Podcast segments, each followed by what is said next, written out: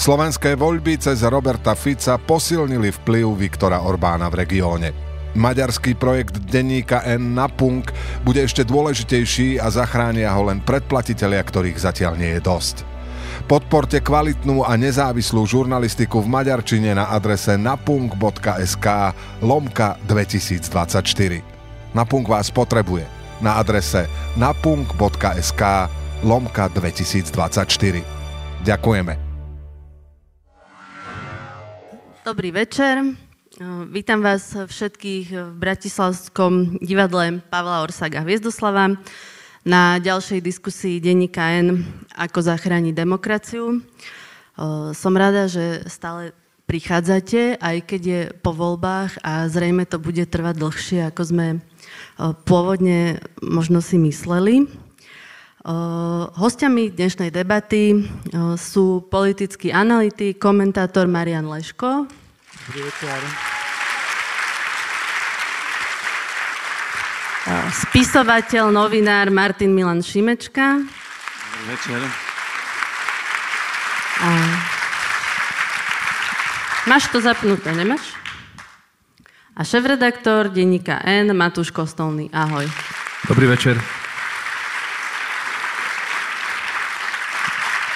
Mal to byť aj Michal Vašečka, sociológ, ale bohužiaľ ochorel, ale napísal vám odkaz.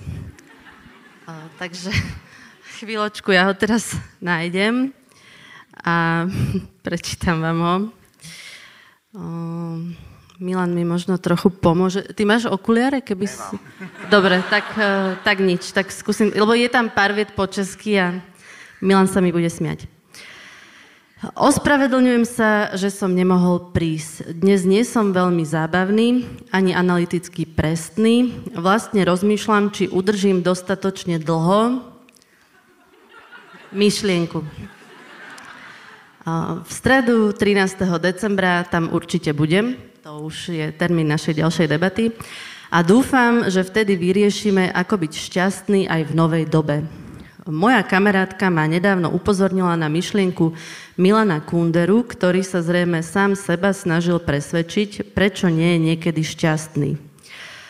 Lidský čas sa neotáčí v kruhu, ale beží po pšímce vpred.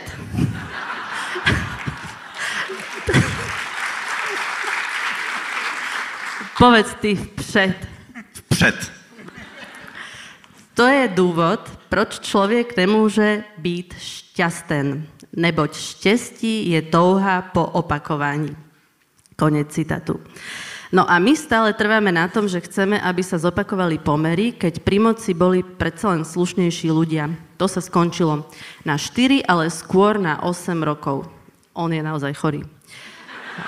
Zem je však guľatá a aj tá priamka sa raz vráti na začiatok. S heslom Každá noc sa raz skončí, pozdravuje Michal.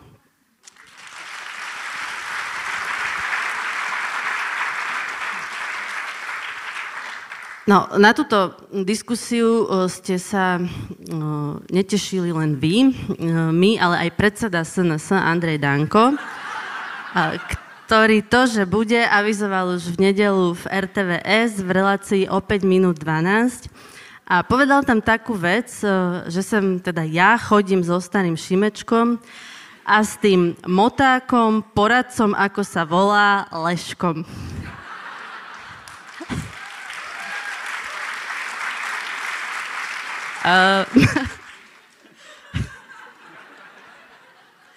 Keď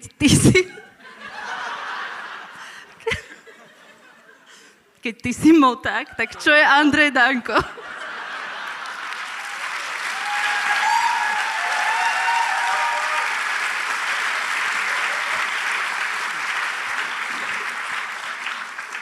Ja som na tému Andreja Danka žartoval včera v jednej televízii a už sa mi ako nežiada. Rád by som zmenil žáner. Chcem rozprávať o dvoch psychológoch, o pánovi Dunningovi a pánovi Krugerovi. Tí dvaja páni urobili raz výskum na test na znalosti a schopnosti a zistili takú zaujímavú vec, že ľudia, ktorí urobili ten test na 12%, tak si mysleli, že urobili ten test vynikajúco. Keď sa ich pýtal, že nakoľko ste ten test urobili, povedali, že na 62%. A Dunning s Krugerom urobili záver, nekompetentní ľudia nevedia, že sú nekompetentní. No a problém je, že aj keď im ten Dunning s Krugerom vysvetlili, že sa mýlia, že urobili test na 12% a nejako si mysleli, že na 62%, oni trvali na tom, že sú jednak oboznámení so všetkým, jednak, že majú vysoké schopnosti, že tie otázky boli blbé, že to vyhodnocovanie nestálo za nič a že celkové majú pravdu oni a nie tí dvaja psychológovia. Takže ak prejdem k ľudskej reči, hlupáci nevedia, že sú hlupáci a oni sú aj odsúdení na to, aby zostali navždy hlupákmi, pretože nie sú schopní prijať a akceptovať fakt, že sú hlupáci. Nechám na váš voľný úsudok a hodnotiaci úsudok, o kom som teraz hovoril.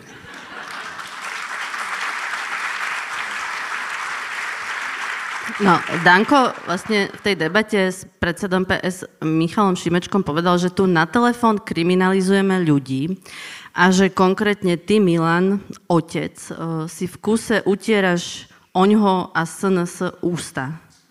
Prečo to robíš? Toto naozaj povedal? To je taká dosť nechutná predstava, teda, že...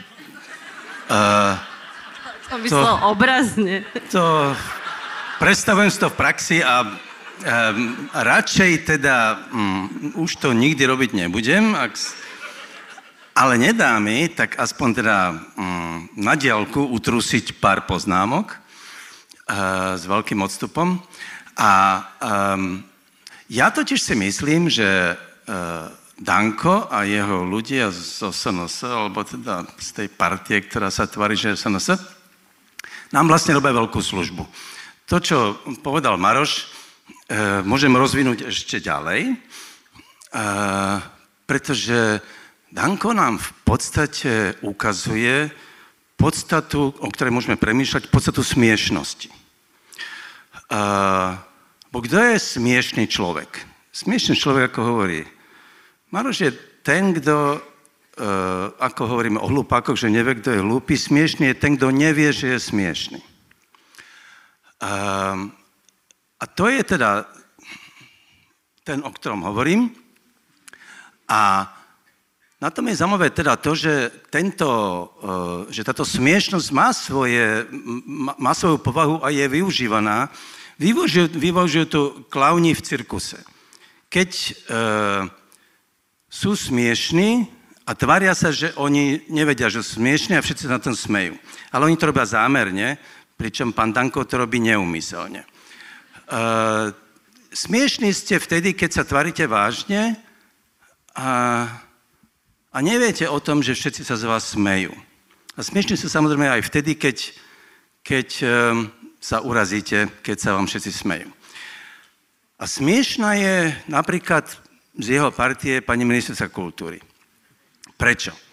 Lebo keď povie, že je proti zmiešavaniu kultúr, tak ona netuší, čo vlastne hovorí. Ona nevie, že zmiešavanie kultúr, tento jazyk používali fašisti v 30. rokoch, keď hovorili o zákaze zmiešavania rás, árijskej a židovskej. Hovorili o zákaze zmiešaných manželstiev. Zmiešavanie bola ich zaklinadlo, to bolo slovo, ktoré používali najčastejšie. A pani ministerka je smiešná preto, lebo keď o tom hovorí, ona je týmto jazykom nasiaknutá a nevie o tom. Preto je smiešná. To je tá podstata tej smiešnosti. Smiešný je aj jej štátny tajomník, keď príde do kostola a hovorí, že teda máme mať kráľa Ježiša Krista a nevie o tom, že je smiešný, že je neželaný klaun v tom kostole. Iba až biskupi mu museli povedať teda, že je smiešný, respektíve neželaný. No a táto povaha smiešnosti je samozrejme na jednej strane nám pomáha, pretože smiech je najlepšia obrana proti arogancii moci. Čím nechcem povedať, že klauni nie sú nebezpeční, samozrejme, že sú. Ale to, že sú smiešní, nám pomáha a oni, možno keby si dali tú červenú bambulu na nos, tak by neboli takí smiešní, ale tým, že ju nemajú a nevedia o tom, že sú smiešní, preto sú smiešní. A na záver, že ja teda viem, že smiešné je aj to, že keby aj náhodou, čo nepredpokladám, pán Danko alebo jeho pani ministerka počúvali, čo teraz hovorím, aj tak by nepochopili, čo som povedal.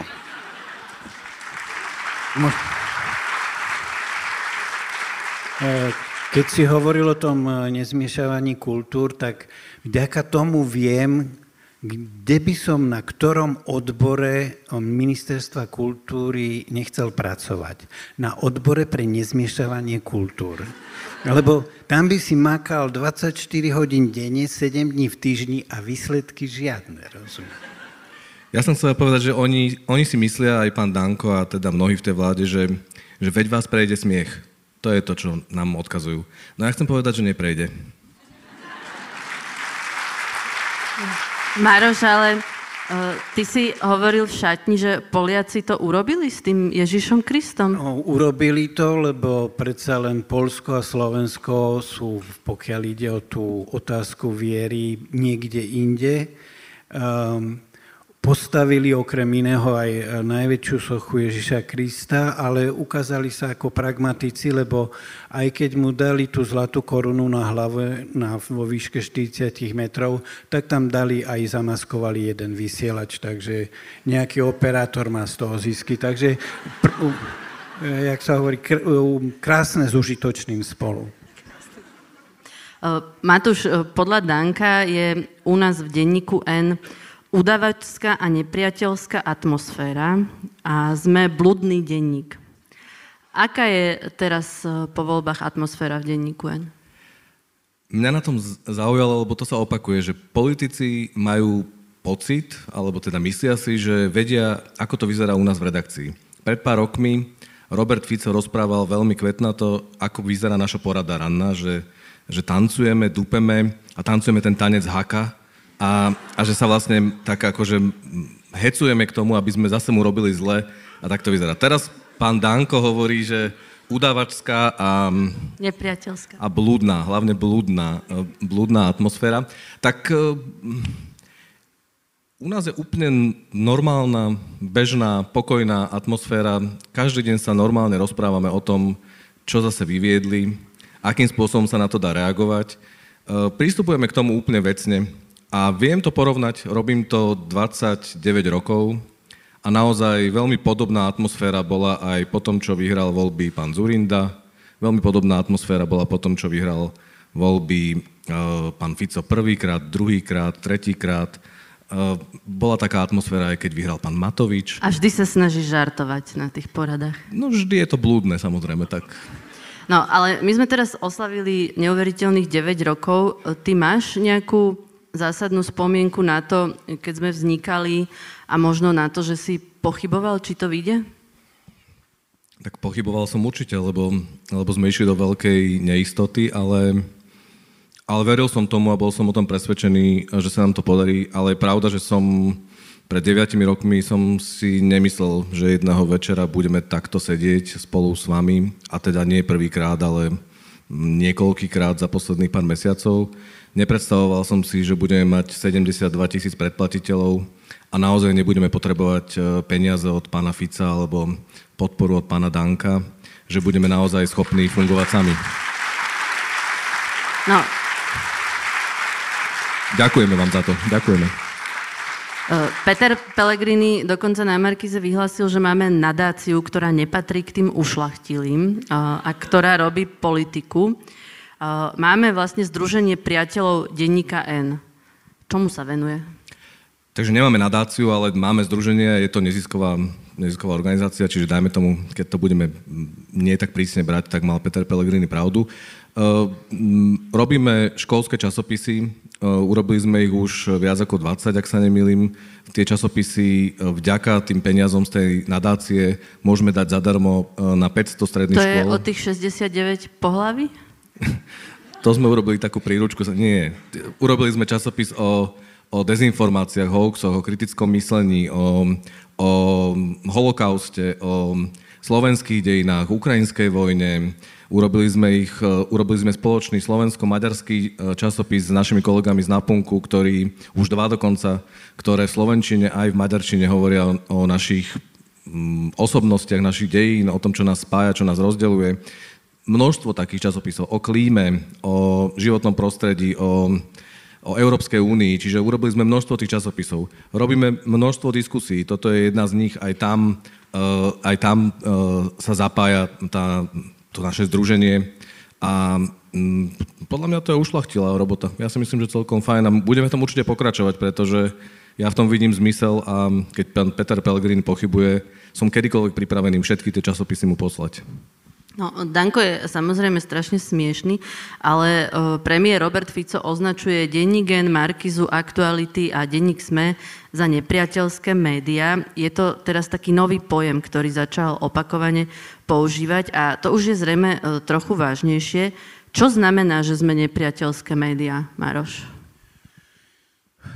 Vzťahy medzi politikmi a médiami sú spoločenské vzťahy a sú upravené nejakým právnym rámcom, ústavou a zákonmi.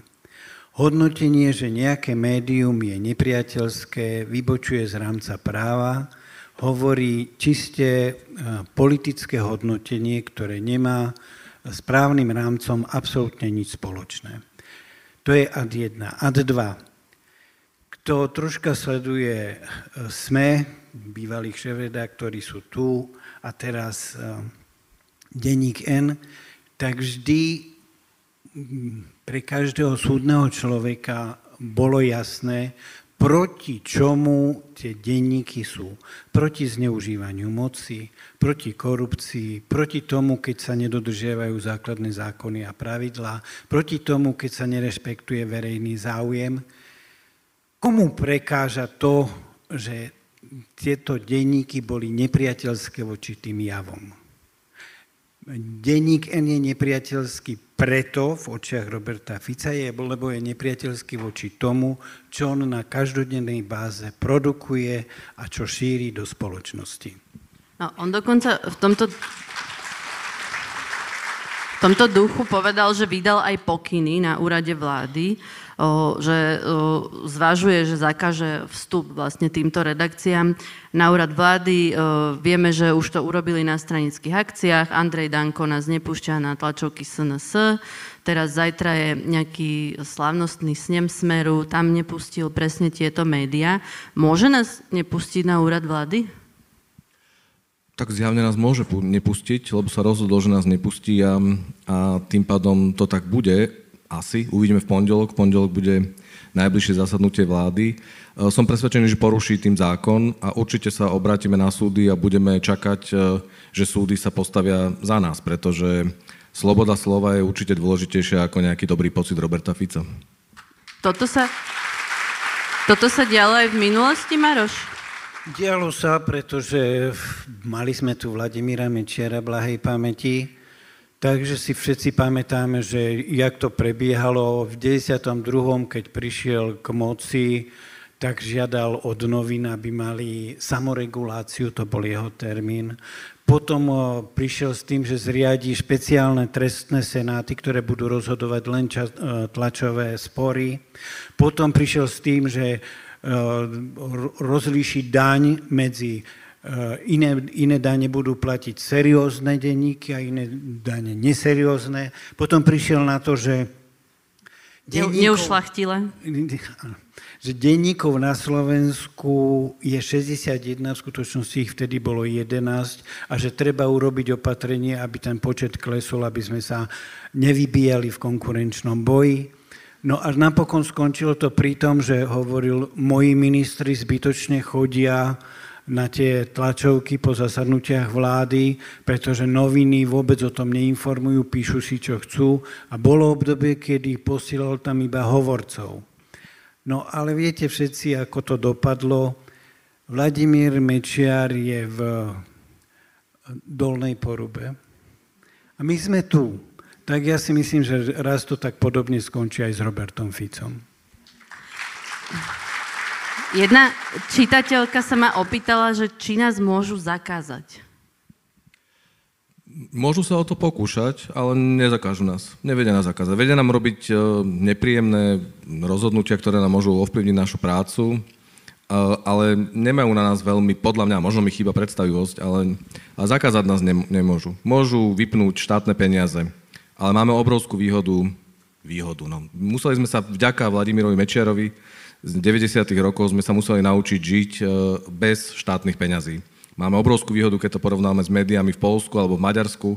Tie boli dlhé roky zvyknuté, že štát dával peniaze do médií, pretože chcel, neviem, šíriť myšlienky alebo štátne firmy robili reklamu svojim produktom. Na Slovensku to naozaj od polovice 90. rokov neplatilo. Zvykli sme si, vedeli sme prežiť. Vďaka tomu sme podľa mňa dnes lepšie pripravení. My sme závislí naozaj iba od podpory našich čitateľov a tu nám Robert Fico nevie vypnúť, aj keby veľmi chcel. Môže posielať daňové kontroly, môže robiť zmeny zákonov, môže sa pokúšať zmeniť celé prostredie, v ktorom sa hýbeme. Ale to sú tak zásadné zmeny, ktoré ako člen Európskej únie nie je to veľmi ľahké urobiť. A stálo by to Roberta Fica... ja viem, že on je už niekde úplne inde, ale napriek tomu toto je na vylúčenie z Európskej únie. No, ako veľmi nebezpečné je vlastne označovať novinárov, ale aj iných ľudí, mimovládne organizácie, iné profesie za nepriateľov. Vlastne potrebujú mať nepriateľa a verejne ho pomenovať? Milan? No, ja by som povedal, že jedna vec je, že Fico ich autenticky nenávidí. Média, ale aj mimovládky a všetkých, kto sa mu stavajú do cesty. A druhá vec je, že to je aj praktické z jeho strany. On sa pripravuje na to, že keď nebude mať úspech, tak môže zvaliť vinu na médiá, mimovládky, Šoroša, neviem čo všetko. To je jedna stránka veci. Na tom je, fakt ale je, že keď hovorí o nepriateľských médiách, tento jazyk dovtedy nepoužíval. On síce hovoril o novinároch ako o prostitútkach, ale toto je nový jav. Na tom asi treba vidieť ešte niečo iné. On týmto jazykom, keď povie, že nepriateľské médiá, on zároveň hovorí, že nepriateľmi sú aj čitatelia a diváci tých médií. To nie je iba tak, že my, lebo vy nás čítate, Markízu pozerajú diváci. On zahrania do toho nepriateľa celú širokú škálu spoločnosti. A to je to, čo ja vnímam ako naozaj nebezpečné. Ja si v skutočnosti myslím, že Fico to robí aj preto, lebo on síce sa teraz tvári ako veľmi silný muž, ale ja mám pocit, že je v úzkých a vie to, že v skutočnosti nie je zďaleka taký silný, ako s akým sa javí byť, alebo chce sa javiť. Má tam samozrejme v tej vláde všelikoho a aj tých fanatikov zase nebude sa mu ľahko vládnuť, nebudeme dosť peňazí. To všetko sa pokúša prebiť tým, že označuje nepriateľov. Opakujem znovu, nepriateľmi sú nielen médiá, ale aj vy, čitatelia, aj vy všetci, ktorí tu sedíte. A to je pre mňa nebezpečné to práve pre toto, lebo... On zámerne v podstate vytvára typ atmosféry, v ktorej časť spoločnosti je nepriateľom štátu. A on tým pádom ten štát oslabuje spôsobom, ktorý je naozaj hrozbou pre samotnú republiku. Spomeňte si na to, čo sa stalo teraz v Izraeli. Prečo sa to stalo? Pretože Netanjahu, ktorý sa v tomto Ficovi veľmi podobá, premiér izraelský, začal podobne útočiť na médiá, na justíciu, Vzburila sa mu časť krajiny, ktorú označoval za nepriateľa, čím zásadne oslabil ten štát ako taký. Tam sa mu zburili aj v armáde ľudia, ktorí povedali, že nepôjdu slúžiť do armády, pretože nesúhlasia so jeho spôsobom vlády. Hamas to veľmi dobre vycítil a napadol Izrael v okamihu, keď cítil proste rozštiepenie Izraela a oslabenie štátu. Fico oslabuje Slovenskú republiku a ja som si istý, že Rusko to veľmi pozorne vníma. Ja by som tomu dodal len základný dôvod, prečo mu tak ležíme v žalúdku, prečo nemôže žiť bez toho, aby z nás nevyrábal nepriateľov. Fico jednoducho sa pokúša presadiť, a nie že iba ako jednu z mnohých, ale ako dominantnú a výlučnú, iba svoju verziu reality. On chce, aby spoločnosť, ľudia uverili, že tu naozaj na najvyšších miestach v štáte nedochádza ku korupcii, že Kováčik je nevinný, že Gašpar je politicky prenasledovaný, že Temka bol úplne v poriadku, že Výboh Brhel a ja neviem kto všetko ďalší, že vôbec neuniesli štát a neriadili štát z jedného poschodia v Hiltone a média mu túto hru na jeho jedinú pravdu kazia. Opozícia to robí občas na tlačovkách, občas v prejavoch, ale média to musia, či si to želajú alebo nie, robiť na každodennej báze. A ideme mu strašne tým na nervy, lebo ho zbavujeme monopolu na verziu reality. A toto je preňho najväčší a najhorší prejav nepriateľstva, aký pozná. Ako nebezpečné to vlastne je hovoriť po vražde Jana Kuciaka, keď zase robí z novinárov takýto terč a čo si vlastne musia myslieť tí rodičia Jana a Martiny?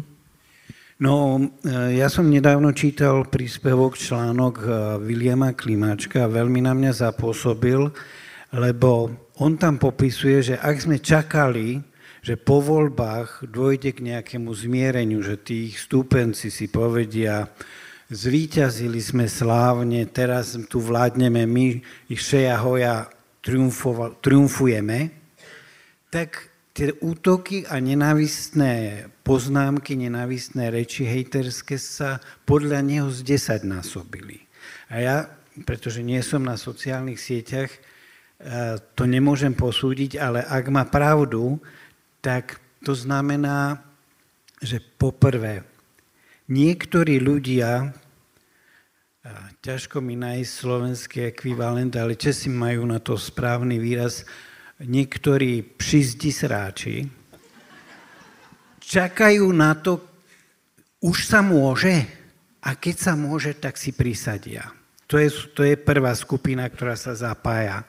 A druhá skupina, my sme vyhrali a oni ešte stále nedržia hubu. Oni čakali, že my niekam zalezieme, že my ako Arpi niekam odídeme ďaleko. Že nás zatvoria, čakali, mne píšu. Čakali, že ako to, že ešte som na slobode. Presne, že ako to, že si ešte na slobode a my s tebou. Keby sme aspoň susedné celí mali. Jednoducho... Zmiešané väznice ešte nemáme, ale možno v rámci ľudskoprávnych aktivít tejto vlády. Jednoducho... Že oni teraz robia tak, aby tým väzňom bolo lepšie, čiže... Tie hejterské reči neprestávajú, ale znásobujú sa a samozrejme, že tým hejterským rečiam veľmi pomáhajú výroky, stanoviska, vyhlásenia politikov. A ono, mne sa zdá, že ak by k niečomu tu došlo, k nejakému nešťastiu, tak sa budú tváriť ako blaha. Pamätáte si, zverejnil zoznam vlastizradcov a keď niektorí ľudia boli naozaj fyzicky ohrození zblbnutým davom, tak Blaha povedal, no ale veď ja som k tomu nevyzýval, ja som len urobil zoznam vlastizradcov.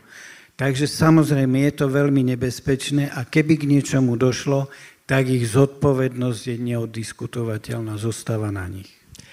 Ale... Prepáč, Milan, môžeš ty, nech sa páči. Ja len jednu vetu, že na tom je zaujímavé to, že tu máme akoby zrkadlový obraz, pretože ja teda je to v rámci mojej pracovnej povinnosti. Naozaj by som to sám od seba nesledoval. Ale keď teda musím sledovať v rámci svojej práce aj niečo ako TV Slovan napríklad, ministerku kultúry, tak ich, ale to hovorí predsa aj Danko, ich neustála sťažnosť je, že na nich útočia, a že sú šikanovaní a že oni teraz vlastne sú obete. To znamená, že my neustále sa ocitáme proste v akomsi panoptiku zrkadiel, proste, kde oni hovoria tým istým jazykom, ako keby oni boli obete. Len to som chcel povedať, že to, a treba to brať vážne, oni sa tak naozaj cítia, preto nás tak nenávidia. Ja často teraz myslím na rodinu Jana Kuciaka a pani Zlatku Kušnírovú a myslím na to, ako 2 dní po tej vražde, alebo 3 dní po tej vražde si Robert Fico zavolal na úrad vlády šéfredaktorov a ja som tam teda sedel priamo oproti nemu. A myslím na to, ako sa snažil on vtedy povedať, že všetko vyšetria, nasadia to na to najväčšie počty policajtov a bude to absolútna priorita. 1 000 000 eur. 1 000 000 eur na stole predtým, áno, to si všetci pamätáme. A potom, čo mal taký ten úvodný vstup, tak ja som mu povedal, že si myslím, že má morálnu zodpovednosť za to, čo sa stalo, pretože atmosféra, ktorú on a jeho ľudia v tejto krajine vyvolali, spustili vedome, na konci tej atmosféry, na konci toho štvania proti novinárom bola tá vražda. A on bol zúrivý. Ja si pamätám tu jeho tvár, on bol zúrivý, kričal po mne, Robert Kaliňák sa pustil tiež do mňa, bol taký úplne brunátny. A podľa mňa mu to tých 5,5 rokov zostalo. On to jednoducho naozaj má hlboko v sebe.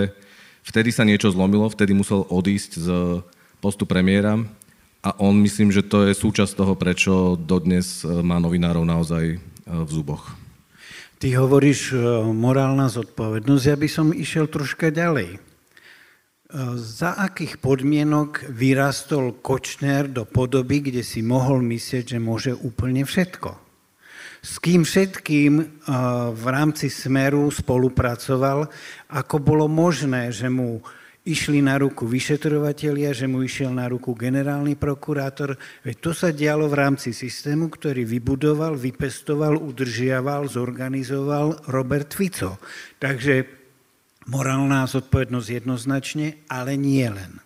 Aj politická. Na moju obhajobu, to sme sa dozvedeli potom z trémy a to som pred tými 5,5 rokov ešte nevedel. Čiže to, čo sme sa dozvedeli za posledných 5 rokov o Robertovi Ficovi, ho diskvalifikuje, aby mohol byť premiérom, ale ľudia ho zvolili, tak musíme sa zariadiť aj my.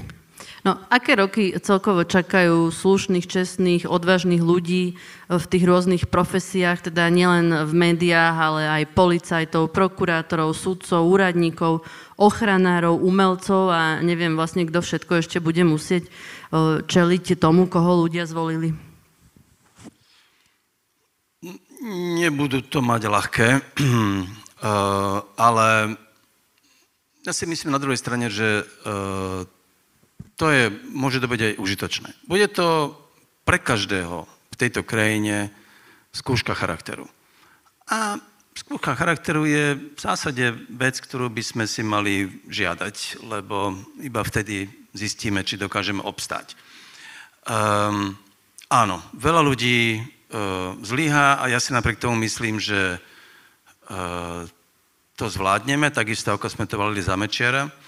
A je to situácia jednoducho taká, že platí znovu a znovu výrok, že každá generácia si svoju slobodu musí vybojovať sama. V 90. rokoch za Mečiara to bola povedzme naša generácia, medzi tým dorastla ďalšia a prišlo to, bude musieť o ňu bojovať.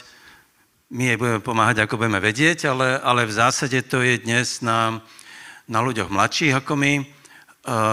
A ja teda pevne verím, že väčšina v tej skúške charakteru obstojí. Ja chcem k tomu povedať, že aj keď to nebudeme mať ľahké, budeme to mať nepomerne ľahšie, jak všetky tie kategórie, ktoré si vymenovala. Pretože ja si neviem predstaviť, že raz by na rannej porade Matúš povedal, toto sa nepíše, pán premiér by nebol rád. Hej. To si neviem predstaviť, ale všetci vyšetrovatelia, prokurátori, sudcovia budú mať nad sebou ľudí, ktorých tam bude dosadzovať pomaly a neúprosne táto moc a budú im robiť zlé, keď budú robiť svoju prácu. To sme zažili za Fica 1., 2., 3. a nevidím dôvod, prečo by sme to nemali zažiť za Fica 4. Ak ja mám niečom pánu Matovičovi za zlé, že si neuvedomoval, že to, čo robí, neohrozuje iba jeho a jeho postavenie jeho strany, ale ohrozuje všetkých tých slušných, poctivých a zodpovedných ľudí, ktorí mohli mať šancu robiť dobrú službu tejto republiky a nemôžu, lebo Matovič sa postaral o to, že sa vrátil Fico. Monika, ešte...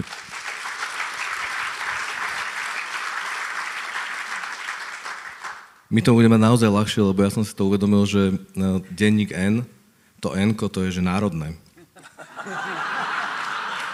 Národné noviny. Keby si dal NN, tak nezávisle národné. Veď pôvodne som chcel, aby sa tie noviny volali NNN, že nezávisle národné to nemalo byť, mali byť, že nové nezávislé noviny, tak národné noviny.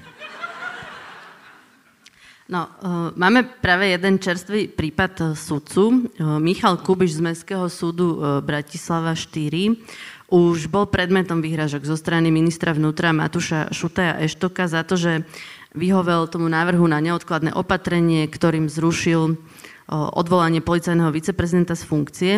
A teraz teda bez ohľadu na to, či to rozhodnutie je správne, vieme, že už pribudlo aj druhé, ale stále bude ešte rozhodovať krajský súd, tak mu hrozili stíhaním, disciplinárnym, trestným, ohýbanie práva a podobne.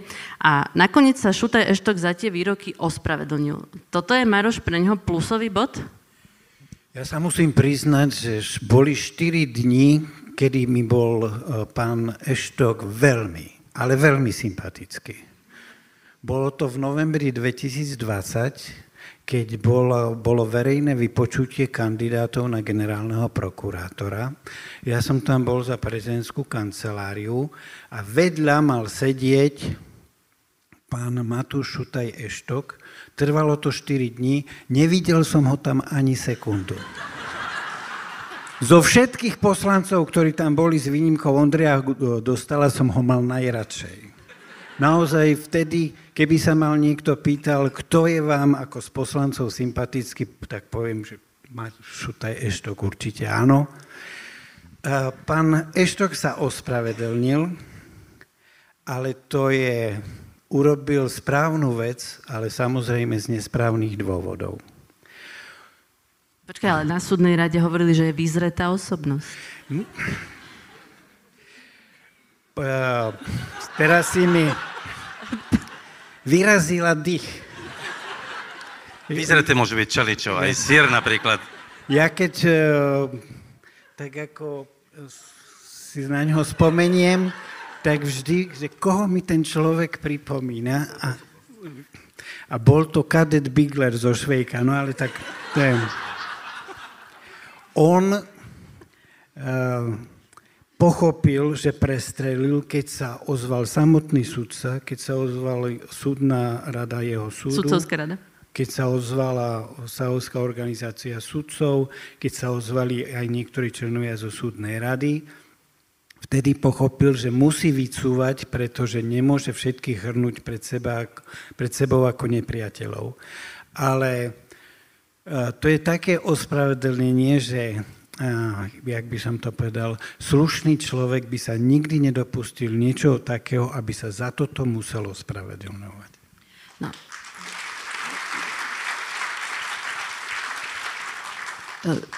Keby ste mali posudzovať to, čo čaká Slovensko po prečítaní programového vyhlásenia vlády, tak Milan, čo by si povedal?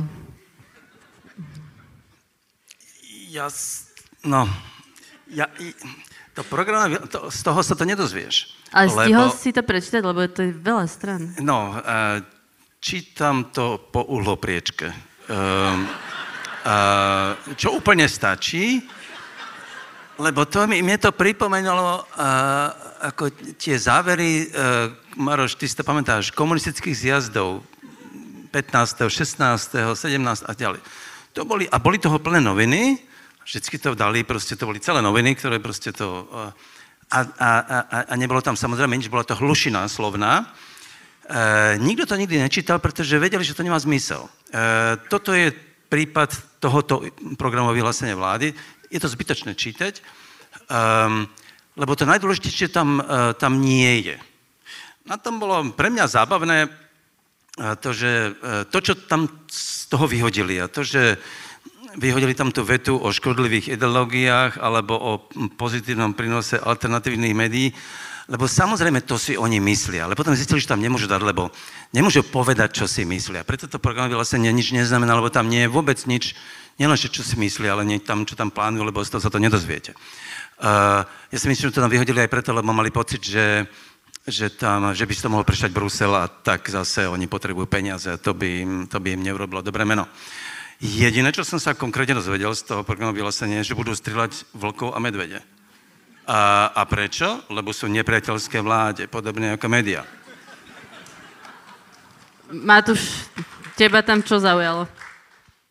Mňa teraz až Milan vlastne mi vnúkol myšlienku, lebo keby sme boli naozaj ušľachtilé noviny a ušľachtila mimovládka, tak ďalší časopis, ktorý urobím pre školy, bude vlastne celé programové vyhlásenie vlády. Tak by si to oni predstavovali. Budem nad tým rozmýšľať. Ja sa priznám, že z obsahov ma neupútalo nič, ale...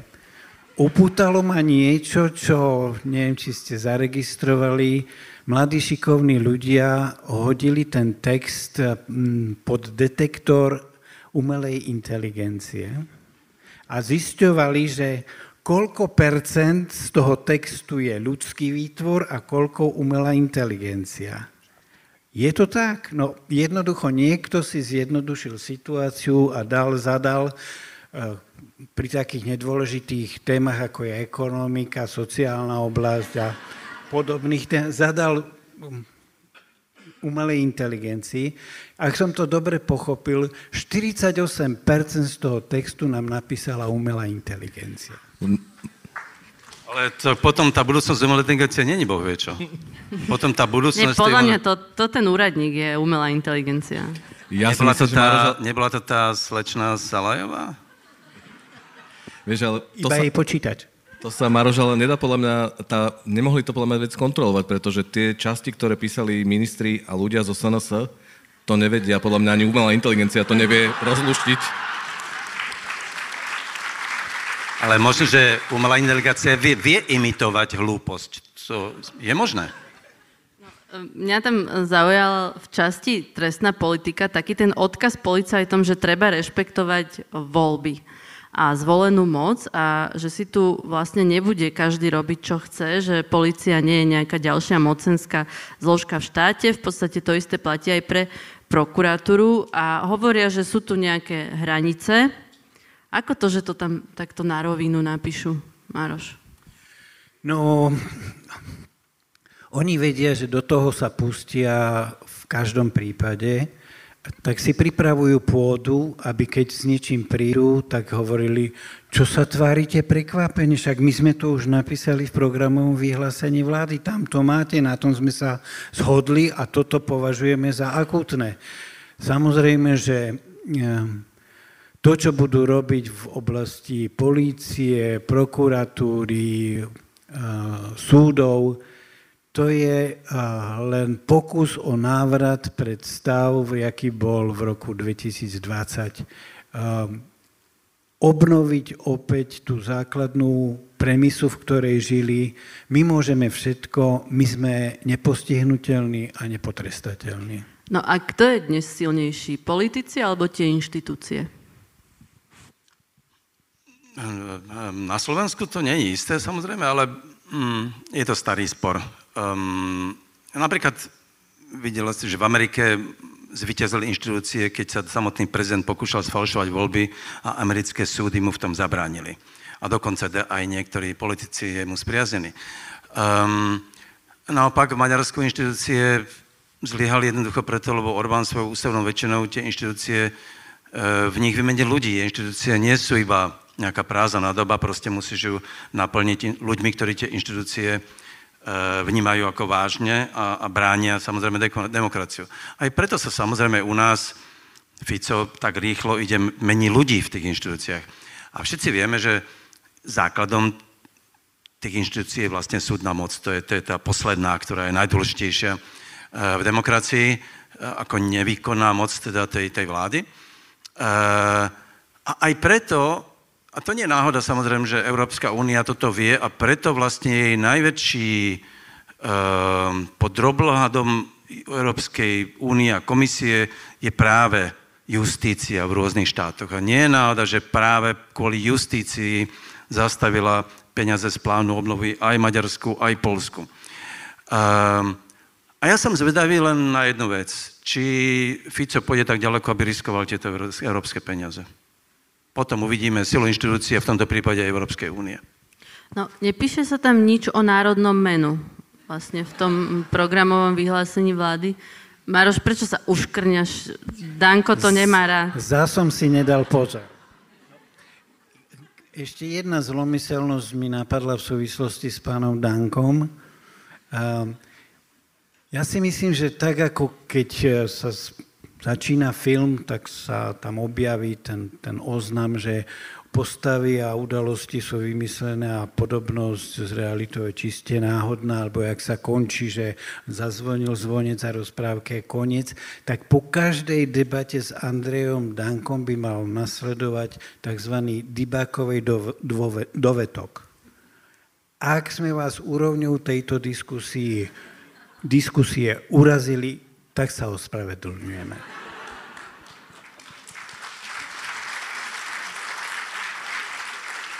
No, vy ste to už spomínali, že vlastne táto koalícia stále hovorí, že veci majú byť národné, slovenské, nemá sa premiešavať a ten, kto nesúhlasí, je nenárodný, neslovenský.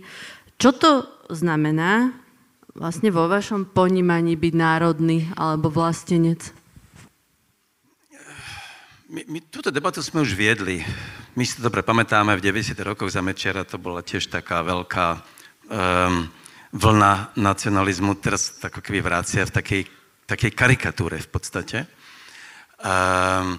Ale ja sa priznám, že aj tak samozrejme nikto nerozhodol ani vtedy, ani dodnes, nikto nedokázal rozhodnúť, čo je to teda národné a čo je to slovenské.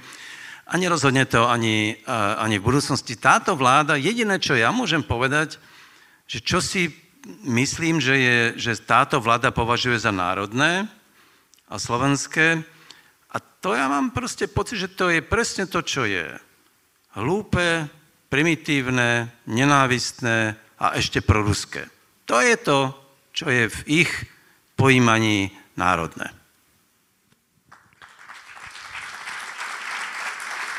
No, v každom prípade v našej poslednej debate pred mesiacom ste správne odhadovali, že vznikne vláda Smeru, Hlasu, SNS a posunuli sme sa trochu ďalej, pretože predseda Hlasu Peter Pellegrini uvažuje nad tým, že bude kandidovať za prezidenta. Je to takmer už istota, Matúš? Áno, myslím si, že poprvé má prieskum, ktorý hovorí, že má naozaj reálne šance. Po druhé, tak ako sa správa, keď ho pozorujete, tak on sa snaží byť ten milý, priateľný v tej koalícii. On vyvažuje Andreja Danka, Roberta Fica a snaží sa pôsobiť tak prezidentsky už teraz. On si myslí, že to pôsobiť prezidentsky znamená, že aj v reáli sa tvári, ako keby už bol tá fotografia. Tak, ako keby už visel na stene, hovorí? Ako keby bol vedľa Che Guevaru. Či tam zostane, ale v tej Blahovej kancelárii.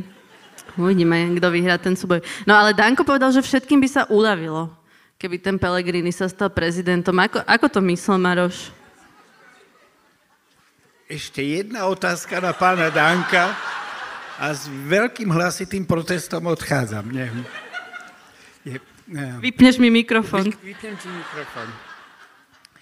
No, v istom zmysle má pán Danko pravdu, pretože Ak by kandidoval pán Pellegrini a uspel, tak by sa im všetkým veľmi uľavilo, že tam nie je pán Korčok. Samozrejme, že neviem, či pán Pellegrini by nosil pozdravy od Viacheslava Volodina pre pána Danka, ale Korčok by ich určite nenosil. Takže samozrejme, že si veľmi, veľmi želajú, aby to bol Pellegrini a nie Korčok. Ďalej, keď si spomenieme na históriu vzťahu medzi Dankom a Pellegrinim. Keď bol Pellegrini premiér, Danko vyhlasoval, že Pellegrini nie je pre neho partner, že jediný partner je pre neho predseda Smeru. Keď si spomenieme na teraz, ako sa formovala vláda, tak neustále panu Dankovi sa nepáčilo, že rokujú iba Smer a Hlas a jeho berú ako to piate koleso na voze. Furt mu na tom Pellegrini niečo prekážalo, takže keby Pellegrini odišiel z tej stranickej politiky na tú prezidentskú, tak by sa, ako to povedal? Uľavilo. No ale čo by to znamenalo pre Hlas? Lebo tam asi nie je nikto, kto by ho reálne mohol nahradiť.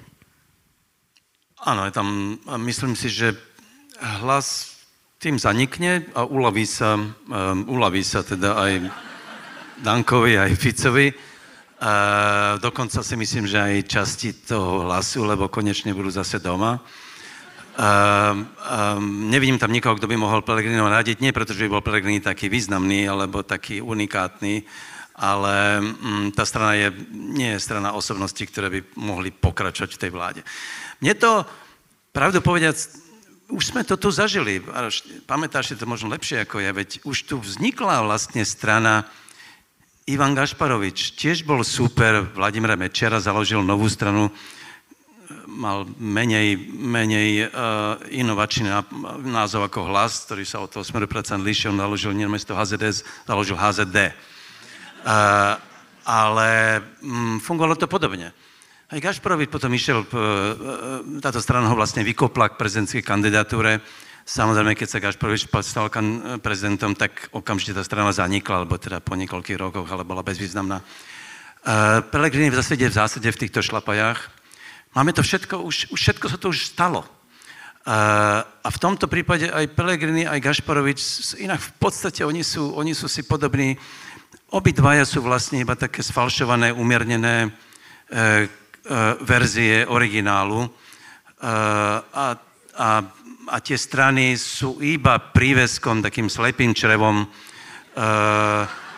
ktoré, alebo v tomto prípade som mohol povedať, výťahom funkcií. No ale je Ivan Korčok dobrý kandidát do takejto situácie? A aby som pripomenula Michala, teda pokiaľ napríklad ide o rurálneho voliča, lebo chýba vám určite. Myslím si, že takto. Ivan Korčok... Povedz niečo za nás z rurálnych. Nie, na sekundu som rozmýšľal, či sa pokúsim odpovedať tak, ako by odpovedal Mišo Vašečka. A nie, to sa nedá. Čiže pozdravujem, Miša. Skoré uzdravenie. Čiže nechcem, aby to vyznalo neúctiou voči pánovi Korčokovi, lebo pán Korčok je podľa mňa dobrý kandidát a je to... Ako minister zahraničných vecí bol výborný. Dobrý diplomat je to. Jasné, že nemá takú tú ľudovú politiku v krvi a je taký salónny, alebo teda je taký, no je vždy umytý, učesaný. Ale vieš, má okuliare s hrubým rámom. Ten oblek mu vlastne presne pasuje. Čiže... Dokonca, Monika, je to tak, že ja som bol... Asi pred 2 rokmi som bol lyžovať na Chopku a na vrchu Chopku v Kamennej chate som stretol pána ministra Korčoka, ktorý tam vyšlapal na lyžiach. On šlápe na lyžiach, je športovec naozaj vo výbornej forme a on ani tam nebol spotený alebo neupravený. Ako on čím osloví... No, vieš, tých, jednoducho nerobí veci, ktoré sa pre diplomata nehodia, rozumiem.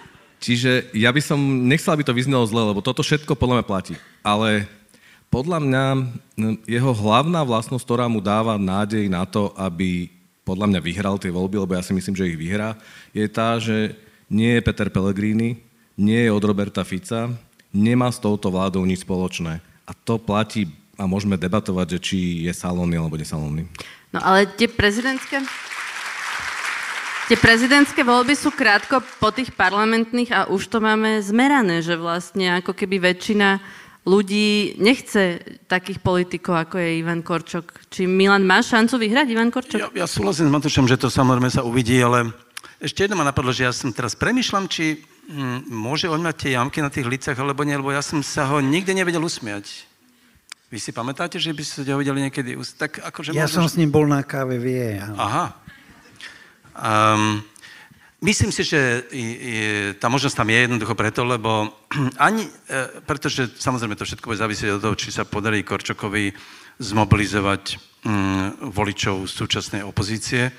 A ešte dôležitejšie bude, či voliči súčasnej koalície budú dostatočne demobilizovaní. Celé to bude vlastne o tomto.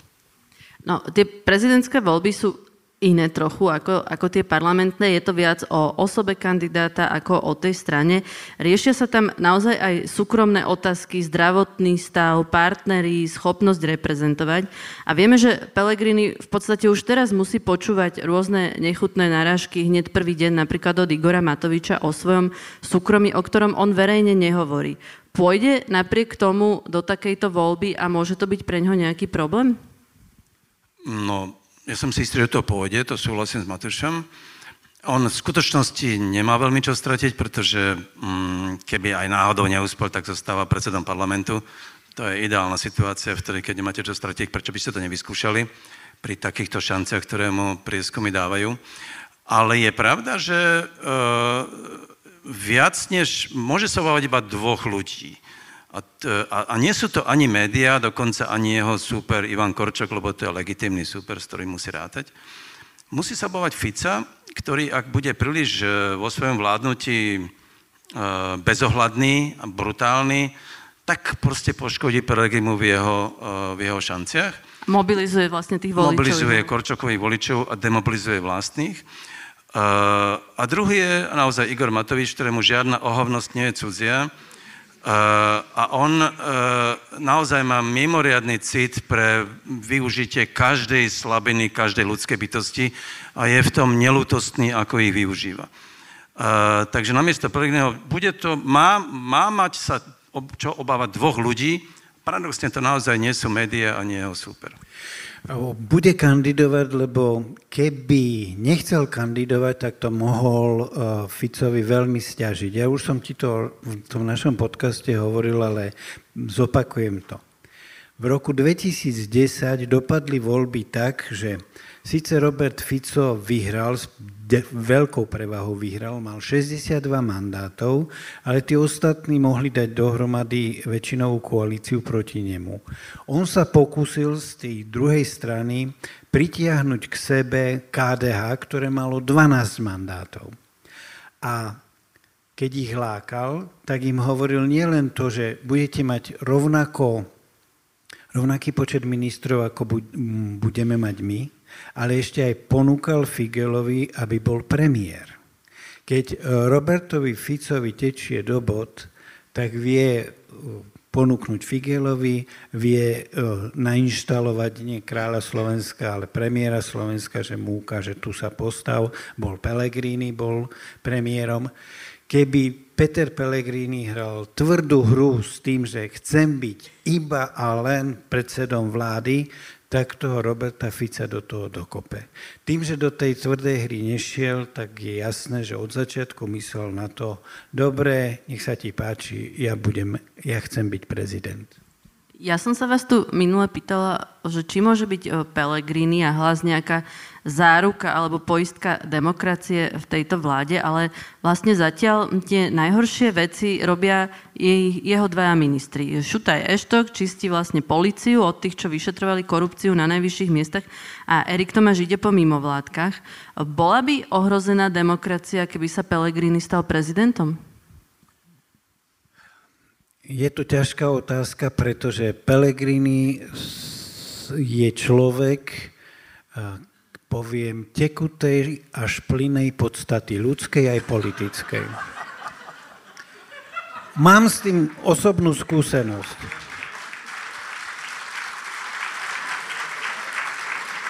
Keď bol predsedom vlády, tak v júni 19.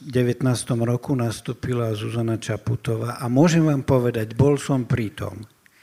Korektnejšieho a slušnejšieho človeka som nezažil. Všetko, čo prezidentke povedal, splnil.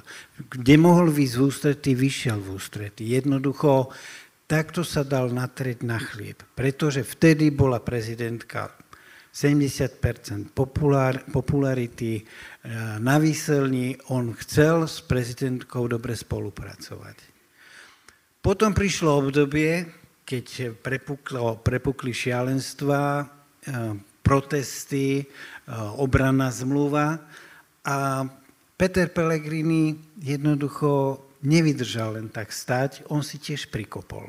Keď mohol, prikopol, vždy tú prezidentku vedel skritizovať za úplné hlúposti, nikdy nepovedal, prosím vás, prestaňte s tými debilinami o americkej agentke, prestaňte ju obviňovať úplne z nezmyselných vecí. Nie, vždy si prisadil s Ficom, s Bláhom a s ďalšími. Teraz, keď je predseda parlamentu, zašiel za prezidentkou a čo povedal, bol to veľmi príjemný a srdečný rozhovor. Jednoducho, Peter Pellegrini je vždy taký, aký potrebuje byť, keď si myslí, že toto mu najviac prospeje. Tomu hovorím tekutá až plynná podstata.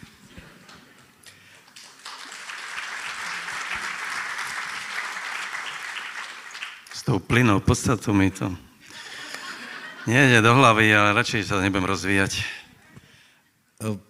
To nie je tak dávno, to je vlastne čo, mesiac od volieb, čiže 6 týždňov. Veď pred 2 mesiacmi nás Peter Pellegrini, a nielen Peter Pellegrini, ale aj ľudia, ktorí stoja v pozadí Petra Pellegriniho a sú jeho poradcovia, vymýšľajú program a jednoducho sú tí spindoktori, presvedčali, že on je prozápadný, že má absolútne jasné priority, že on má úplne jasno v tom, kam patrí. No, tak vidíme, že ako to dopadlo. Čiže spoliehať sa na to, že či Peter Pellegrini môže byť zárukou niečoho, myslím si, že už nikdy nebudeme môcť. Ale myslíte si, že by ako prezident dával milosti napríklad tým odsudeným ľuďom za korupciu? Monika, záleží od situácie.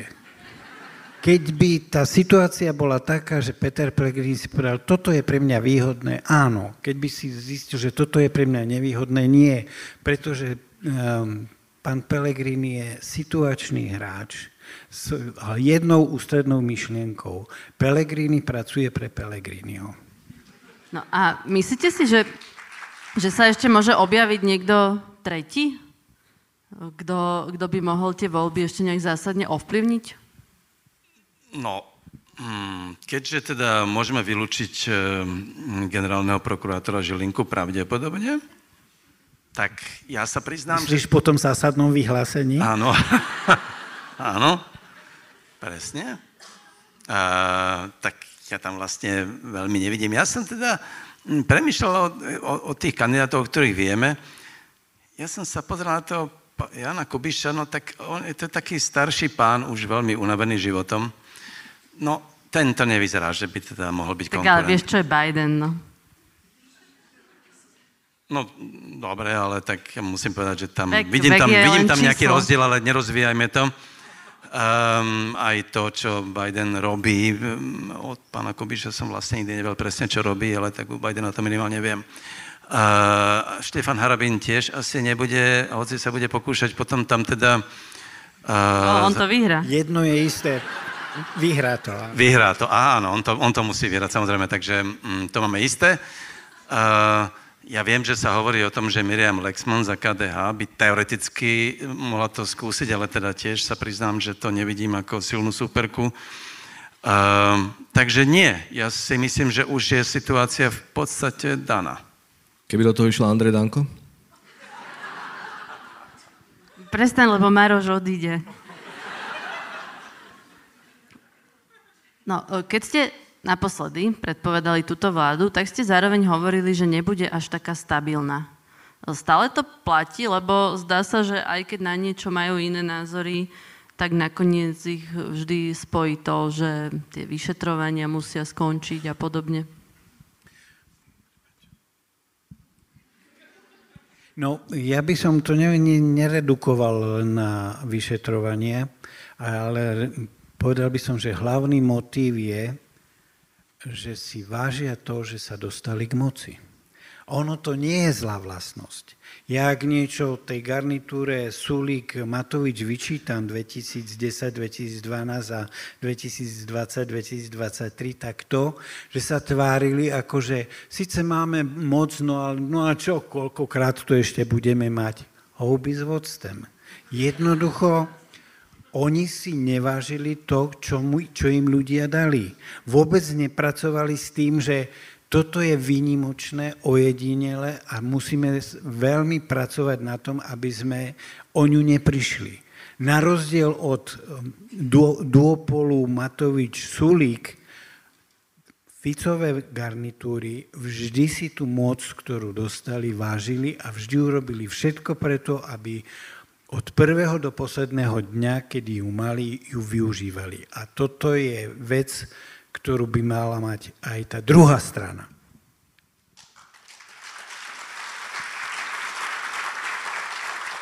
Ja som chcel povedať, že to je vlastne už taká poučka, že tie demokratické vlády sú až tak veľmi demokratické, že vlastne to nevedia udržať. Tie vlády, kde vládne pevná ruka, či už to bol Mečiar alebo Robert Fico, tak tie väčšinou spolu vedia vydržať, pretože ich spája nejaký vyšší cieľ alebo strach.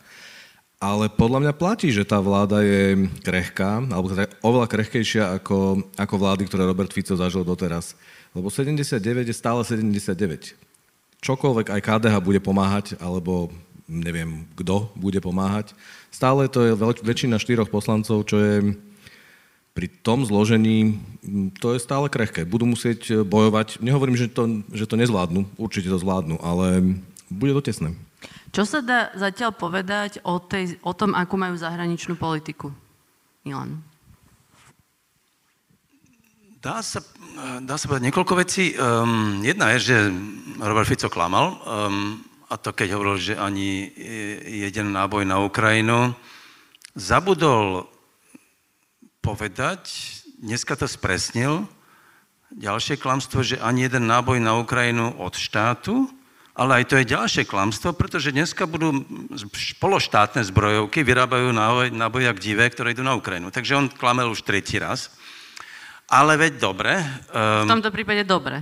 Tak nie je dobre, že klame, dobre je, že tam tie náboje posielajú. Teraz predvčerom mala Katarína Maternová, veľvyslankyňa Európskej únie v Kieve, bola v Bratislave. A mala veľmi pekný status na Facebooku, kde hovorila, stretla som sa s pánom Kmecom, čo je predseda vlády, s pánom Kaliňákom, ministrom obrany a ešte ďalšími.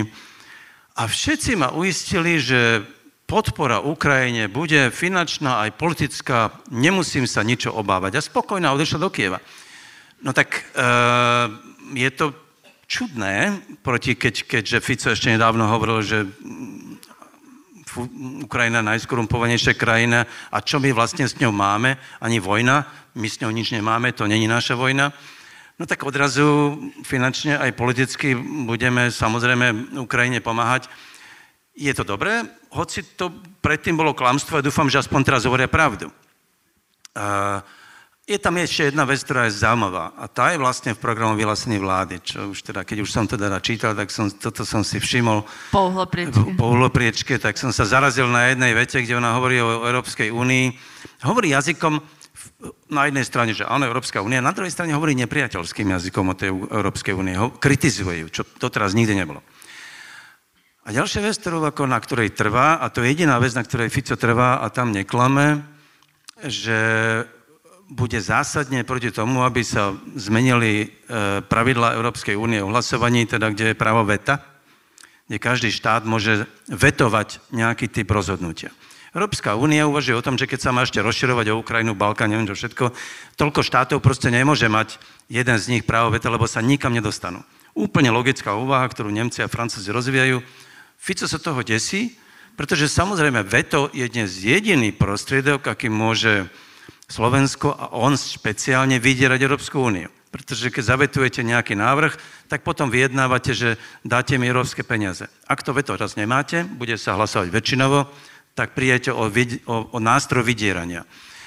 Čo mňa v tomto prípade neprekvapuje, ale mrzí, že Richard Sulík hovorí presne to isté, čo Fico.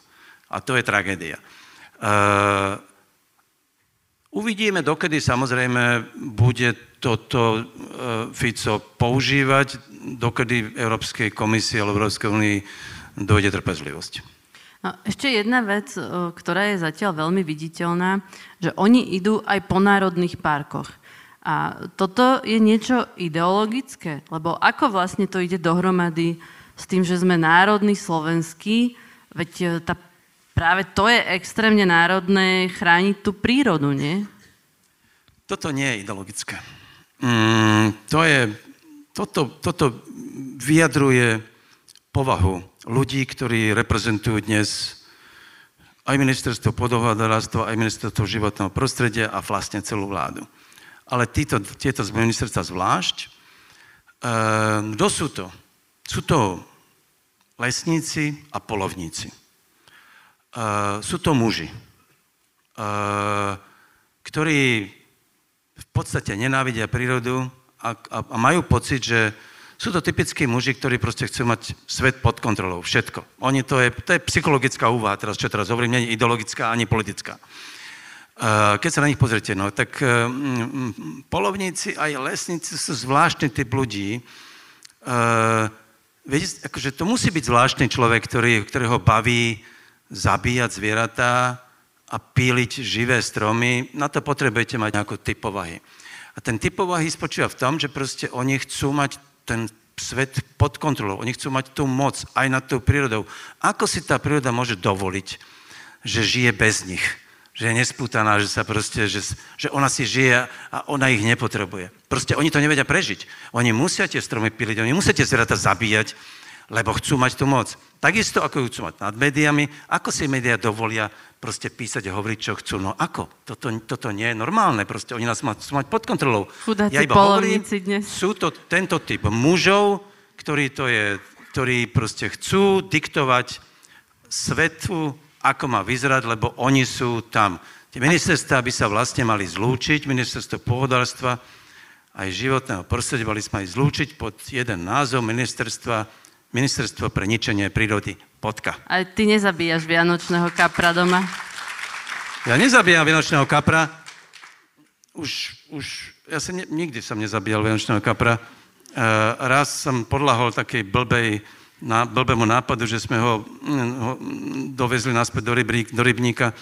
A on to sa vraj nemá, on aj tak chudák to neprežije, ale vtedy som bol taký naivný. Vy ste zabili nejaké zviera, Matúš? Viem, že si odvolal niekoľko ministrov, ale teda... Počítaj zárezy na svojej pažbe. Toto je trošku tak ako aj terapia, vieš, pre ľudí. Poviem ti to inak. Čiže áno, vianočného kapra. Môj starý otec to mal na starosti u nás doma a raz som to robil ja. Robil som to. Sedí tu môj strýko, s ktorým sme chodili do Zaježovej a šeli kde po horách a prišli sme tam a tam bol tábor stromu života. A môj strýko im urobil strašnú prednášku o tom, pretože tam mali mucholapky a zabíjali muchy. A on im hovoril, že tie muchy sú rovnako živé stvorenie ako tie veľké zvieratá alebo ľudia, ktorí chránite. Čiže každý z nás asi urobil nejaký odporný čin voči zvieratám a prírode, ale treba sa tomu vyvarovať a netreba to mať ako vlastný program. No, všetci to budeme mať pri reinkarnácii ťažké, to je jasné.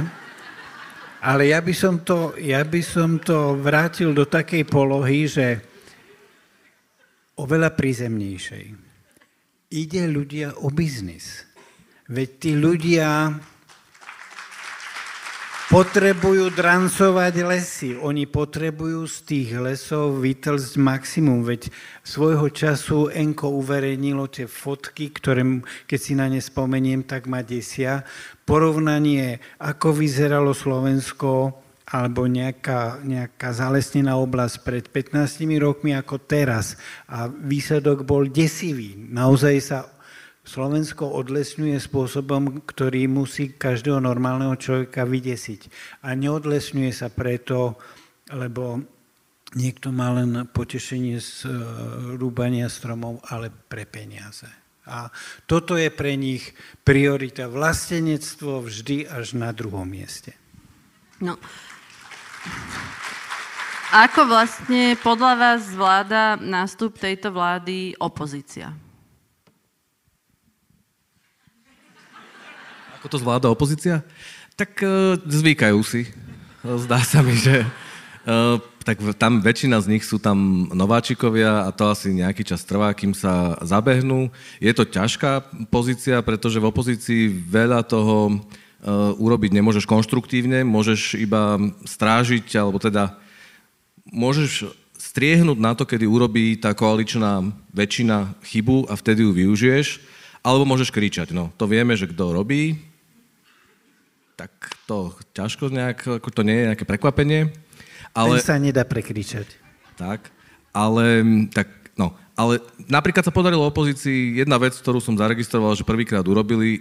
Na zahraničnom výbore mala opozícia zrazu, pretože neprišli koaliční poslanci, členovia toho výboru, tak mali zrazu väčšinu a využili to, boli to schopní využiť a prijali rezolúciu, teda nejaké stanovisko aj k Ukrajine, ktoré bolo tak normálne a proeurópske, proukrajinské, že myslím, že tá vládna koalícia si dá veľký pozor na budúce, aby chodila, aby tam nenehal príležitosť. Je to naozaj vidieť, kto je starý harcovník a kto ešte nedávno prišiel. Samozrejme, keby som mal hodnotiť, ako zvládol denník N, ja som len taký veľmi, veľmi externý spolupracovník, takže môžem objektívne povedať, že denník N ten prechod zvládol oveľa lepšie ako slovenská opozícia. A pokiaľ ide ale my sme starí harcovníci. Pokiaľ ide o tých starých harcovníkov, Ondrej Dostál urobil geniálny ťah.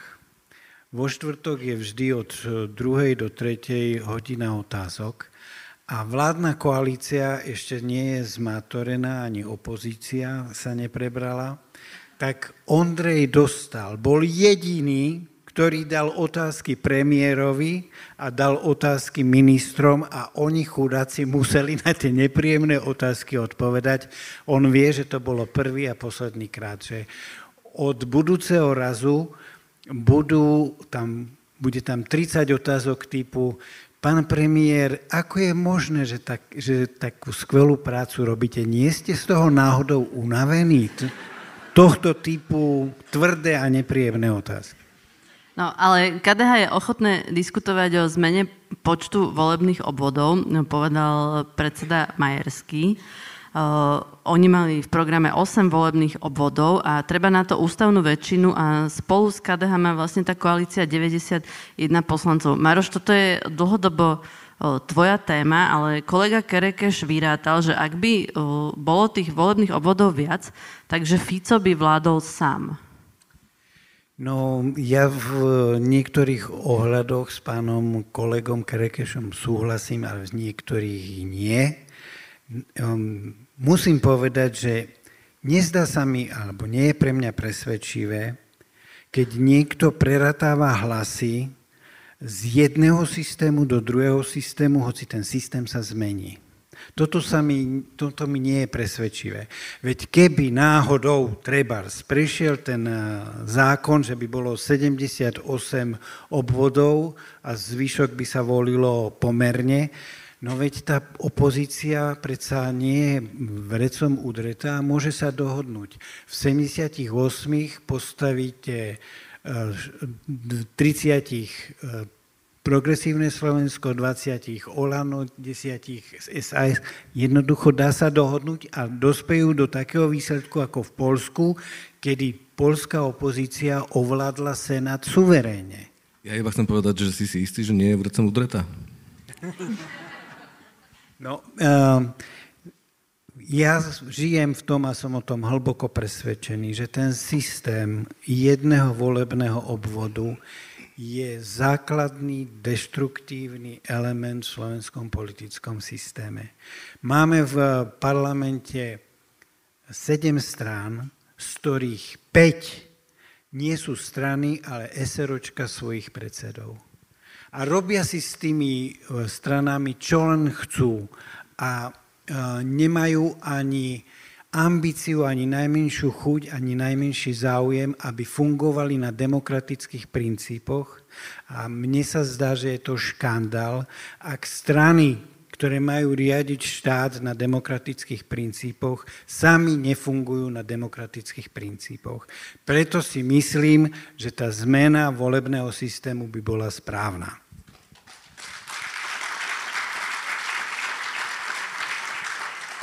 Možno nám iba, Maroš, chýba predstavivosť, pretože ty predpokladáš, že tá zmena by prebehla tak, že vlastne namiesto jedného volebného obvodu, ak by to náhodou bolo tých 78, tak by to v skutočnosti, a tam je problém toho prepočtu, ktorý aj kolega Dano Karakeš urobil, ale to, myslím si, že považoval to za samozrejme, že nebol by vo všetkých 78 obvodoch Robert Fico lídrom tej kandidátky a tým pádom by nevyhral všade v Smer, pretože Smer vyhráva vďaka Robertovi Ficovi. No ale čo ak to nemáme domyslené? Čo ak Robert Fico urobí ten zákon tak, že bude 78 volebných obvodov, všade bude musieť byť samostatný líder, okrem Smeru, ktorý bude mať všade Roberta Fica? Potom sa už nedá nič robiť. No, tá atmosféra po voľbách je vo veľkej časti spoločnosti ťaživá. Ľudia sa pýtajú, že kde hľadať nádej a či tá nádej nie je skôr nejaké riskantné klamstvo. Aj keď som aj vyzvala ľudí, aby mi písali otázky, tak sa opakovali, že som frustrovaný z toho, čo sa deje, čo vám osobne pomáha. Milan, čo ti pomáha?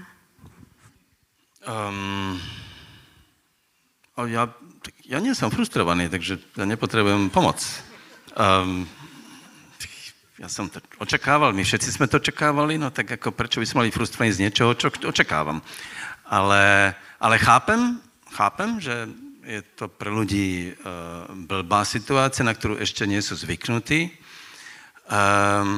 Takže ja mám k tomu, ja by som tomu to mohol byť dlho, lebo proste som, dneska by som povedal, že jednou z mojich ako ambícií je rozdávať nádej, ale trvalo by to dlho, tak poviem len niekoľko vecí. Myslím si, že dôležité je proste si uvedomiť, že táto vláda je zlá, ale, a dobre, nie je to naša vláda, ale tá demokracia je naša. To znamená, že tá vláda je proste prechodná, tá demokracia bude trvať, ak budeme dostatočne aktívni, proste budeme o ňu zápasiť. Ja Michal, že 8 rokov písal. Ale áno, tak my, veď poznáme Michala, však on zase, netvrdím, že nemal vždy pravdu. Uvidíme. Trocha nádeje na záver. Ja by som akože, aj to treba vidieť, že však áno, veď je to nepríjemné. Akože mne občas pomáha, keď tak čítam všelaké proste knihy a občas si tak zapamätám, tak je taký veľmi, veľmi milý spisovateľ Chesterton, poznáte toho konzervatívneho spisovateľa, ktorý hovorí, no demokracia je ako keď soplíte do vreckovky. Není to elegantné, ale musíte to robiť sami. No tak to bude. No, není to príjemné ani elegantné, ale musíme to robiť sami. Nedá sa nič iné, nezostáva. Matúš, tebe čo pomáha? Bežné, obyčajné veci. Dnes som strávil chvíľu so Šutým, ktorému sme vydali knihu k jeho všetkých obrázkov za posledné 3,5 roka. Je to šokujúce, pretože Šutýho mám v hlave zafixovaného ako človeka, ktorý je väčšine ufrflaný a teda tak kriticky sa pozerá na svet, aby som nepoužil slovo ufrflaný. No a on rozdáva nádej. On jednoducho sa na to pozerá veľmi, veľmi s nadhľadom a vlastne pripravene. Ja stretávam v redakcii aj tu všade ľudí, ktorí sú nešťastní z toho, ako to dopadlo, pretože kto by sa radoval, ale... Ako národný denník musím povedať, že toto je naša krajina. Oni tam chvíľku budú, ale my tu budeme večne. No.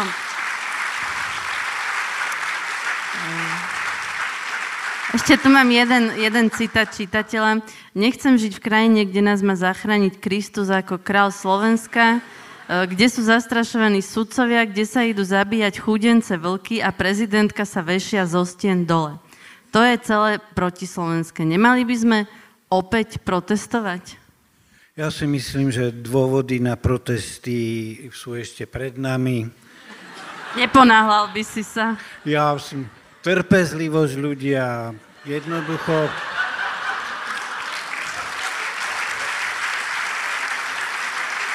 Náš čas príde.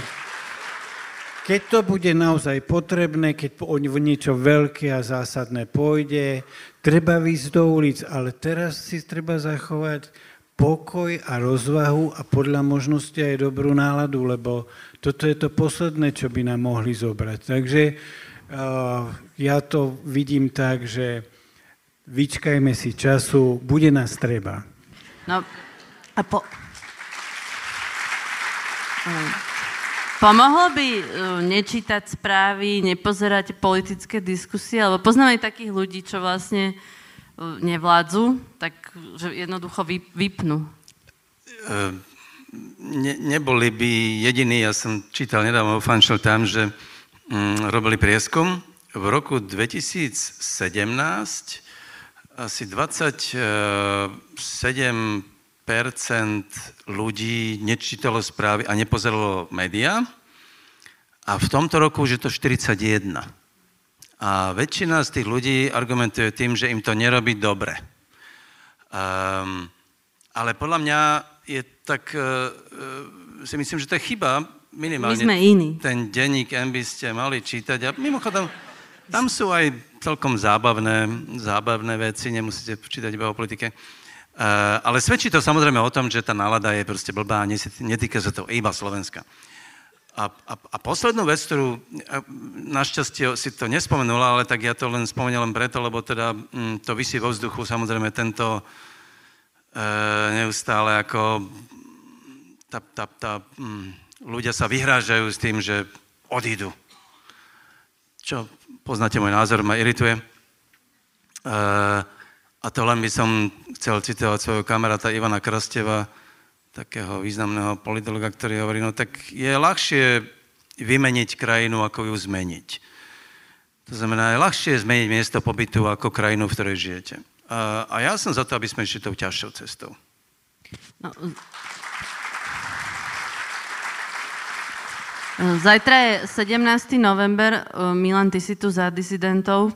Čo budeš robiť, ako tento dôležitý sviatok budeš prežívať? Necháš sa oslavovať? Ja. Ideš na akciu? Utekám. Ale utekám zo Slovenska, je to teda hanba, ale ten teraz som si povedal, že som už dlho nebol na 17. novembra v Prahe, tak idem do Prahy, mám tam nejakú debatu s Erikom Taberim, ale už večer sa vrátim.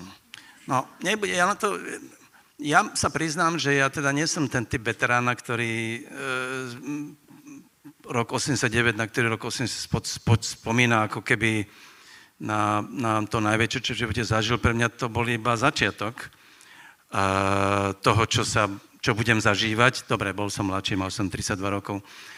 Ale aj toto všetko je súčasťou toho roku 89. Aj to, o čom dneska hovoríme, aj o tom to trápenie, o tej usoplenej demokracii, to tiež je všetko rok 89. No čo si sťažujeme? Matúš, ty ideš na akciu Odano zajtra? Prepáč, hnutie Slovensko. Nie, čakám taký... No, ja teda takto, oslavujem ten deň, pretože to je sviatok, ktorý považujem za dôležitý a veľa sviatkov mi nič nehovorí, ktoré máme oficiálne v kalendári, ale tento považujem za dôležitý. Prepáč, preruším. Dneska na porade, ak hovoril, že... to je téma, to už hovoríš. No, dneska je teda, zajtra je ten významný sviatok. Je tá, viete, tá sloboda, je tá hrozne dôležitá, tak si to teda užite. Hovorí to spôsobom, že sme sa všetci zadržiavali, by sme sa nesmiali. To je celý Matúš a jeho porady. Dobre, ale ja teda naozaj mám ten sviatok rád, čiže budem celý deň v sviatočnej nálade. A uvidíme. A... Jemu niekto veríte? A večer pôjdem na odozdávanie bielých vrán, pretože to je celkom dobre ako keby pokračovanie toho, čo si myslím, že sa 17. novembra stalo, že máme tu ľudí, ktorí si zaslúžia byť ocenení za to, že sa správajú tak, ako sa slobodní ľudia majú správať a tam chcem byť. Dúfam, že tam budem v spoločnosti slušných ľudí. Maroš? Tak ja idem tam, kde ťahnú disidenti. Ja idem tiež do Prahy, ale nie za Taberim, ale idem za svojím synom a Marketou, lebo predĺžený víkend je predĺžený víkend, ale niečo urobím, čím si ten deň chcem pripomenúť a osláviť. Václav Havel, Moc bezmocných. Zacitujem len ten odkaz, ktorý je ktorý mi zostal v hlave, takže si to musím občerstviť celé. Človek, jediný človek sám o sebe nemôže zmeniť svet, ale mal by sa správať tak, ako keby to bolo v jeho moci.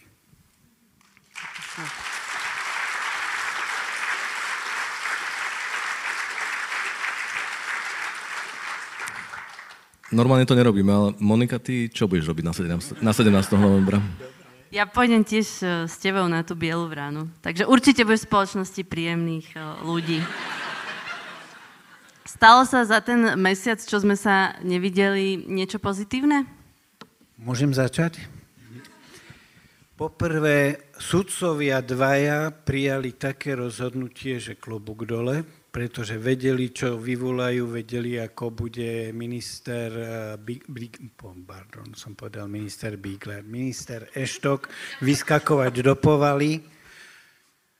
Ocenil som, že hrdinov tých našich čias, tých čurilovcov, ako im skrátene hovoríme, sa zbierajú ľudia, aby neutrpeli újmu, keď sú postavení mimo službu. Nazbieralo sa 70 000, je to skvelá vec a bolo by naozaj vynikajúce, keby sme v odôvodnených prípadoch sa s ľuďmi, ktorí trpia za to, že si robia svoju robotu, solidarizovali. A tretia vec,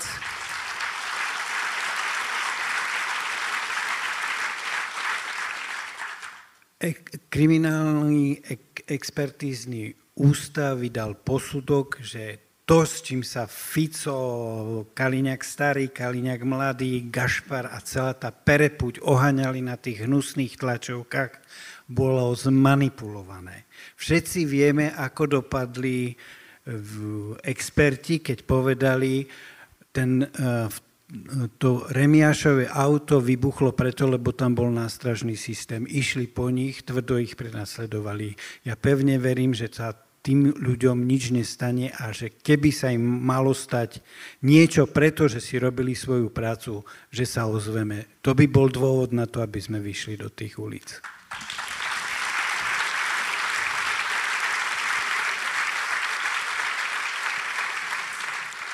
Ja som zažil milión pozitívnych situácií, každý deň v redakcii zažívam pozitívne situácie, ale teda aj z našej vlastnej kuchynky by som povedal dve pozitívne veci. Jedna pre mňa symbolická, s tým 17. novembrom spojená, je to, že sme sa stali spoluvydavateľmi, spolumajiteľmi, partnermi s českým týždenníkom Respekt, ktorý je pre mňa taký... Veľká vec je to jednoducho, je to veľký týždenník s veľkou históriou a som rád, že denník N, ktorý teda ty si hovoril, že pred 9 rokmi sme vznikali a boli pochybnosti, tak dnes dokonca sme partnermi pre také seriózne veľké médium. Čiže to je jedna pozitívna vec. Druhá pozitívna vec pre mňa je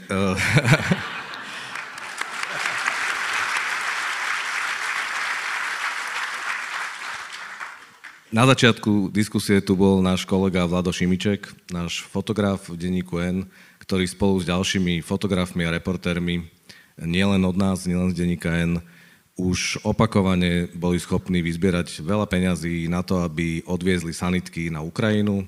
Teraz prebehla ďalšia zbierka, vyzbierali 200 000 eur a budú môcť odviezť ďalšie sanitky na Ukrajinu.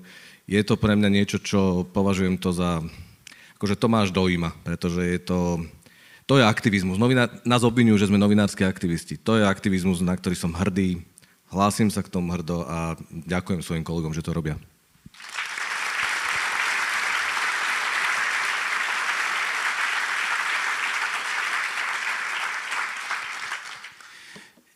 Ja nebudem veľmi originálny, lebo naozaj za ten posledný mesiac pre mňa bolo najväčšou udalosťou, pozitívnou udalosťou bol výsledok poľských volieb, kde zvíťazila demokratická opozícia po 8 rokoch. Vašečka, pozdravujem ťa. On nie je tam hore. Už som ho pochoval? Aha. Posteli. Práve si ho intronizoval.